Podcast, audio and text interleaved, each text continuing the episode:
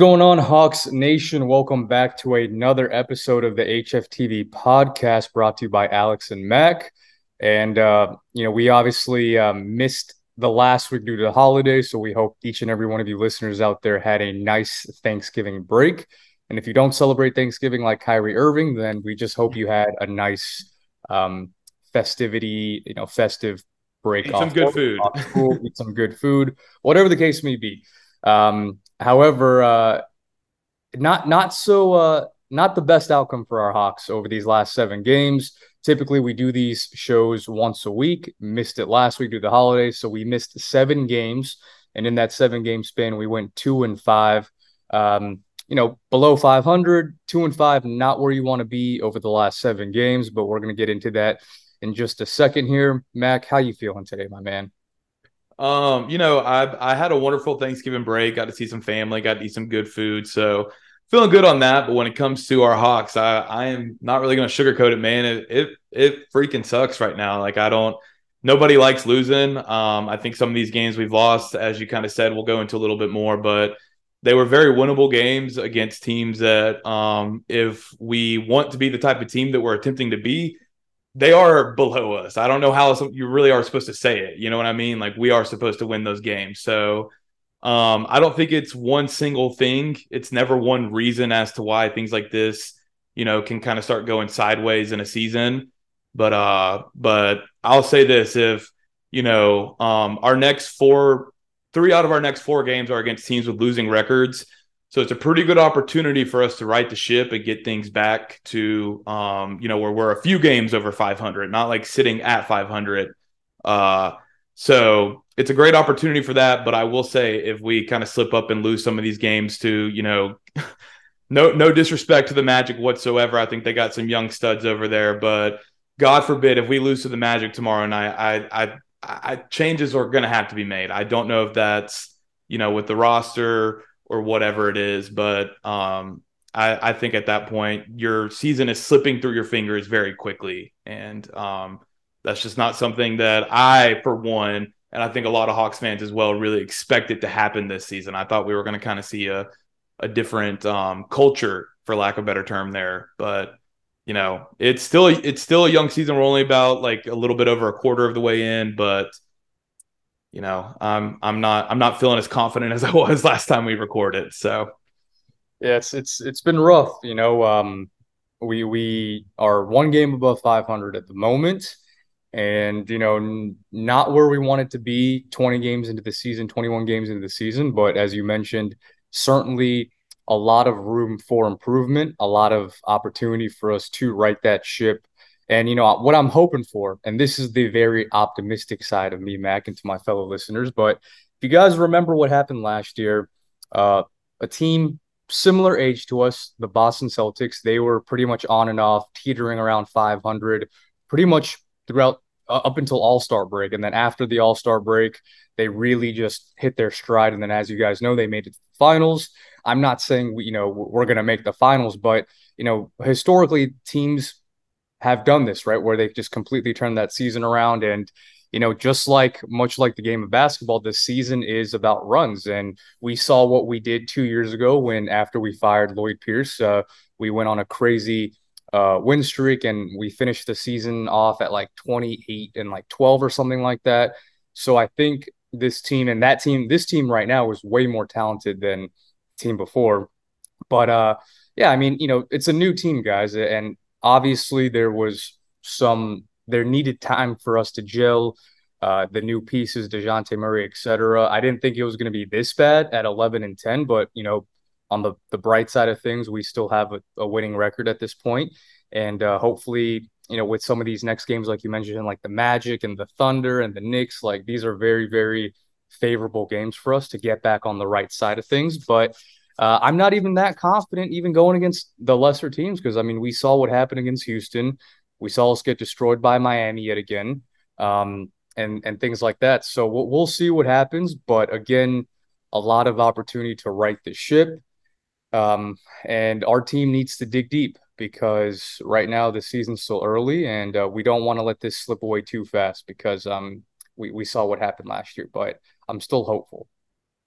Yeah, no, I think uh you know, I'm I'm glad you kind of brought up the Hawks from two years ago and even the even the Celtics last year because I mean I agree with you. It's not saying that that you know is what will happen, but it's just saying hey, this can happen. You know, you can you can change things pretty drastically in the NBA and go on a you know 10 game winning streak and be right right back in it and as a top three seed or whatever it may be. So um, I'm definitely not putting this season, you know, in the books by any means, nor should any other Hawks fan. But uh, I I didn't want early December to be as crucial as it's looking like it may be. But um, here we are. It is, and that's okay. It's a it's a long season, and um, you know, I I think w- where I get worried a little bit because um, those of you who may not know, uh, Bogey, he's my favorite player on the team right? So I'm I'm glad he's coming back in a few games, but I just don't know if he is going to make that big of a difference. You know what I mean? Like I just I I hope he will. I hope he can. I hope he's just this this spark plug for us, um, especially the second unit. But um, we'll we'll we'll see what happens. I I'm I have always liked to be realistic. Sometimes I can get a little unrealistic with the Hawks earlier in the season when we're doing well, but um, you know, it's I don't want to, you know, highlight one loss too much, but the, the Houston one was just a frustrating one for me personally. I think a lot of people were pretty frustrated. I mean, I, I know on Twitter, uh, uh, like any loss, people were pretty upset, but I think it was kind of the same same uh, sentiment th- throughout all of Twitter was that it was like, how did we let not only a team this bad, but it, it was very clear that Kevin Porter Jr. and Jalen Green had gotten under Trey and Dejounte's skin I, I know that they still put up big nights offensively, and maybe it wasn't even just that they were under Dejounte and Trey Skin, maybe the entire teams. I don't know. You, you know, it's hard to tell with things like that when it's happening in real time. But man, that was I I thought that was a bad look. I, I really do. Um, I'm sure some of you guys saw that they were posting on Instagram talking talking smack afterwards, which I mean, hey, that's you know what what this younger generation is going to do. There's nothing wrong with that, but you know, it definitely was one of those like salt in the wound kind of things. You know what I mean? So, um, not not not a fun fun seven games, but it is what it is, man. It is what it is, and you know, um, I'm I'm glad that this team is going through some hardship because uh, that's we're we're going to see what this team is made out of, right? And um, if this team is serious, they're going to right the ship and uh, definitely some disappointing losses sprinkled in, in the last seven games. Like you mentioned, that Houston game when you have a career night from DeJounte. Trey has his best offensive game, at least, uh, of the season. And we, we could have made history that night. You know, DeJounte was one point away from having two players on the same team score 40 or more points. So that would have been cool. But, um, you know, we're, we're, it's guys, the, the, the optimistic side, like we're, we're at 11 and 10, obviously not where we want to be but uh, only two games separate us from the where we're currently at, which is the eighth seed, and the third seed, who are the Cleveland Cavaliers. They only have two more wins than us. So still, still very early. A lot of time for us to rack up some wins.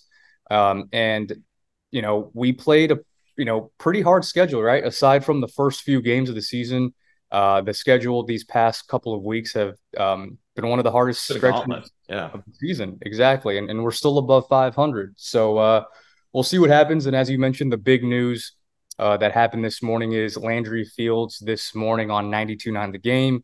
He did mention that Bogey is looking really good, uh, and he expects him to come back in the next few games, quote unquote. So uh, we'll see how many games a few games is. It could be two games, it could be five games, it could be another two weeks. Who knows? But uh, at least you know we're seeing some sort of update. Bogey's making progress. He did uh, participate in five on five the other day, so that's a really good sign. usually, that means they're only a couple couple of days away. So. Um, hopefully Bogey comes back. Obviously, that's going to help with our spacing. That's going to help with our shooting. That's going to help with our second unit. Uh, but as you mentioned, Mac, you know, even with the addition of Bogey, uh, there's still a lot of uh, concerns around this team, right? And um, you and I, we watch every single game, and this isn't me trying to slander someone, but uh, there, there's definitely some some schematic issues. Um, and, and I don't want to put all the blame on one person or the other, right? I don't think it's all the players. I don't think it's just Coach McMillan and the coaching staff. It's it's a culmination of a few different things. But when you see the way your team's performing and you see the types of mistakes that we've been doing consistently, you you have to look at you know the, the leader of the squad, right? The the top down, and that is your head coach of the team. Um, when we're consistently having no offense, not moving the ball, uh, we're running zero sets and strong, you know, big stretches of the games, most notably the fourth quarter. Uh, that's that's definitely a concern that a lot of fans talk about, and we talked about this on the show uh, on Twitter Spaces. Which, by the way, if you're not following us, follow us on Twitter at Hawksfan TV. But um, you know, there's still a lot of room for improvement. So we we can just hope and pray, uh, and hopefully, when Bogey comes back, that gives us a little surge. Um, but uh, we'll see. We'll see how the season sh- uh, shapes up, Mac. Oh yeah, no. Um, I'm kind of glad you uh, kind of were hinting at it uh, towards towards the end of what you said there. Again, I, I you totally agree with you. I don't think you can blame you know it on one thing, whether it's the players or the coaching. But I did see something uh, on Twitter recently where someone was defending Nate, and they said that they uh, Lauren Jbara, the um, reporter for the Hawks on Bally Sports, like overheard Nate during the, a timeout at one of the games recently, telling the players that they got to stop chucking up shots and you know they need to you know find their third or fourth option and things like that. And don't get me wrong, that's that's great coaching, but I'm not trying to sound like this. I'm sure he said more, but that's great coaching if you're coaching a you know a basketball league team. I mean a church league team for seventh graders. I, I'm saying that's very basic fundamental things to be telling NBA players. I I would love to see him, you know, sounding a little more uh, schematic with with some of the things he says and that. But again, that's you know there uh, that is there's absolutely no proof that that is what was said. That's just you know what what I read and um I guess what I'm really getting at is their defensive Nate didn't really impress me that much. It was just kind of like, all right, well, you know, I mean, sounds like he's just kind of telling his, you know, to con, you know, relate it to offensive. I mean, uh, football telling his offensive line to go block. Like, oh wow, man, what great coaching. Um, so, so I'm just saying. So it's it's it's one of those where Nate, um, I'm I'm positive he's a good guy outside of being a the head coach of the Atlanta Hawks. I'm sure he's a, a great husband, a great father, all those things. Um, I do want people to remember that if people want Nate to be fired here here soon. If things don't improve, Nate McMillan is a multimillionaire, so he will be fine. Um, I just I think sometimes uh, you know, you hear people like Stephen A. Smith honestly say the most like, I'm never gonna call for a man's job. I get it, coaching is it's weird, it's a it's a weird profession. Um, you know, like Alex, you work in sales, I work for a wealth management platform. Like nobody would ever be calling for our jobs like that. I understand that. Uh, but I also don't make the type of money that Nate McMillan makes. Um, so that being said, I do want that to always kind of be in the back of people's minds if if you get defensive on that aspect of of someone being fired as a coach. So yeah, you know, and and it, it happens in every profession, right? Just because you're a player or you're a coach or maybe you're a, a bag boy at a grocery store or you work in a corporate job, you know, your job is to perform to the best of your ability. It's to to make your business or whatever employer that's employing you uh, look good. And so when you you know you're in the public eye of a NBA team and you're not doing the best of your ability and you're not doing your job well, then I understand why some fans feel the need to call for his job because uh, why should you employ someone that isn't doing a good job? Uh, point blank, period. Right. Um, and I get it. Like it's it's a tough job to have, and I'm not saying that uh, it, it's a tough job, right? And 99% of people on Twitter that are calling for Nate's head, you know, have not a single clue how to coach a basketball team or or game plan or prep or read a scouting report, et cetera. So there's a lot more that go into it. But then again, those guys on Twitter still have some sense in the fact that like we shouldn't just be playing isolation ball you know, in, in, in crunch time for multiple straight games, right? There has to be some sort of organization. There has to be some sort of set plays that this team runs. And I feel like a lot of the time the general consensus is Nate McMillan ultimately just leans on DeJounte and Trey to just say, you know what, go out and make a play. And I tweeted this on the Twitter account a couple days ago.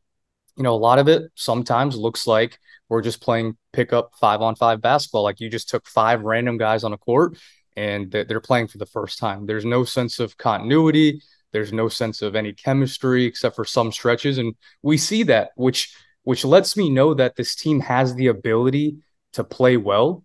You know, it's most notably in the first half, especially last night's game against the, the 76ers. We were humming on offense in that first half. And then yet again, another fourth quarter collapse it's just not it's not pretty to watch. So that's where you have to look at the head coach, the leader of your team, to reset the focus, draw up some plays, or have some sort of game plan. Maybe it's to attack the basket and you know make a point of emphasis to get to the line, or um, you know settling for certain you know run an off ball pin down, run an off ball backdoor screen. You know you just can't rely on Trey and DJ to just run pick and roll 24 7 and expect them to um, score every single possession, right? This is the best basketball league in the entire world. And these are NBA players that you're going up against. And sometimes that free flowing pick and roll and just pick up style basketball isn't going to usually bode well for you. Um, mm-hmm.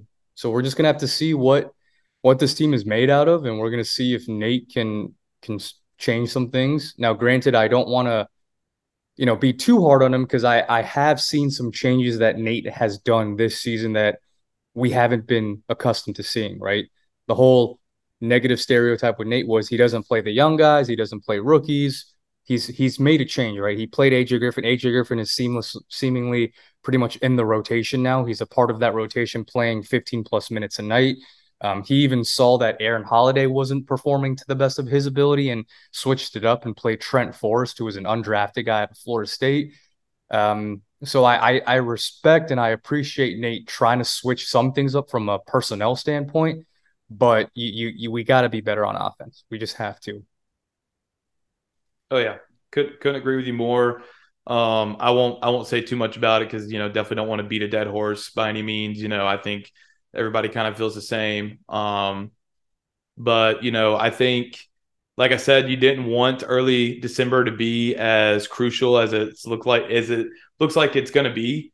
Um, but we do have some very winnable games here coming up, and I, I for one, you know, am going to keep the hope alive and think that you know we will right this ship. I think you know it's a we're still a damn good basketball team, and and like you said last night in the first half, it shows. You know, I mean, we we we can we can we can run with the best of them when we're playing to our best. So, um, I I think uh, you know the spirits will be a little higher next week when we record. I I, I do feel uh, confident um, to some degree about this next week, but uh, you know, I'll be honest, man. If we go into next week's episode when we record and it's one of those where we're one and two or, or whatever it may be. Uh, God forbid, maybe zero and three.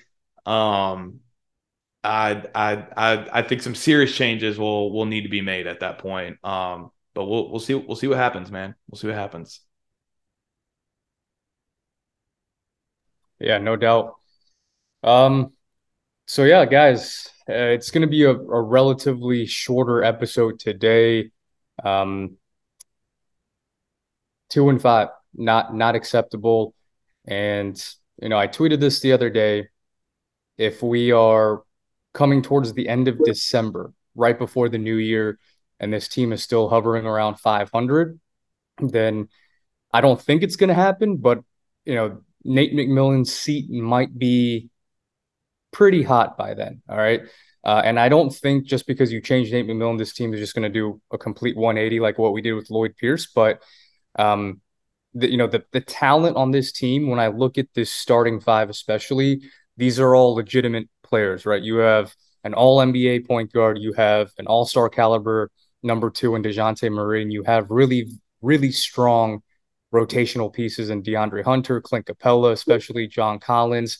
Like these guys are good players. Clint Capela would be a starter on you know 20 plus teams. JC would be starting on a, handful of teams. DeAndre, same thing. And when you look at her bench, AJ Griffin, um, you know Bogey when he comes back. So the, the personnel and the talent on this team is a lot better than 11 and 10.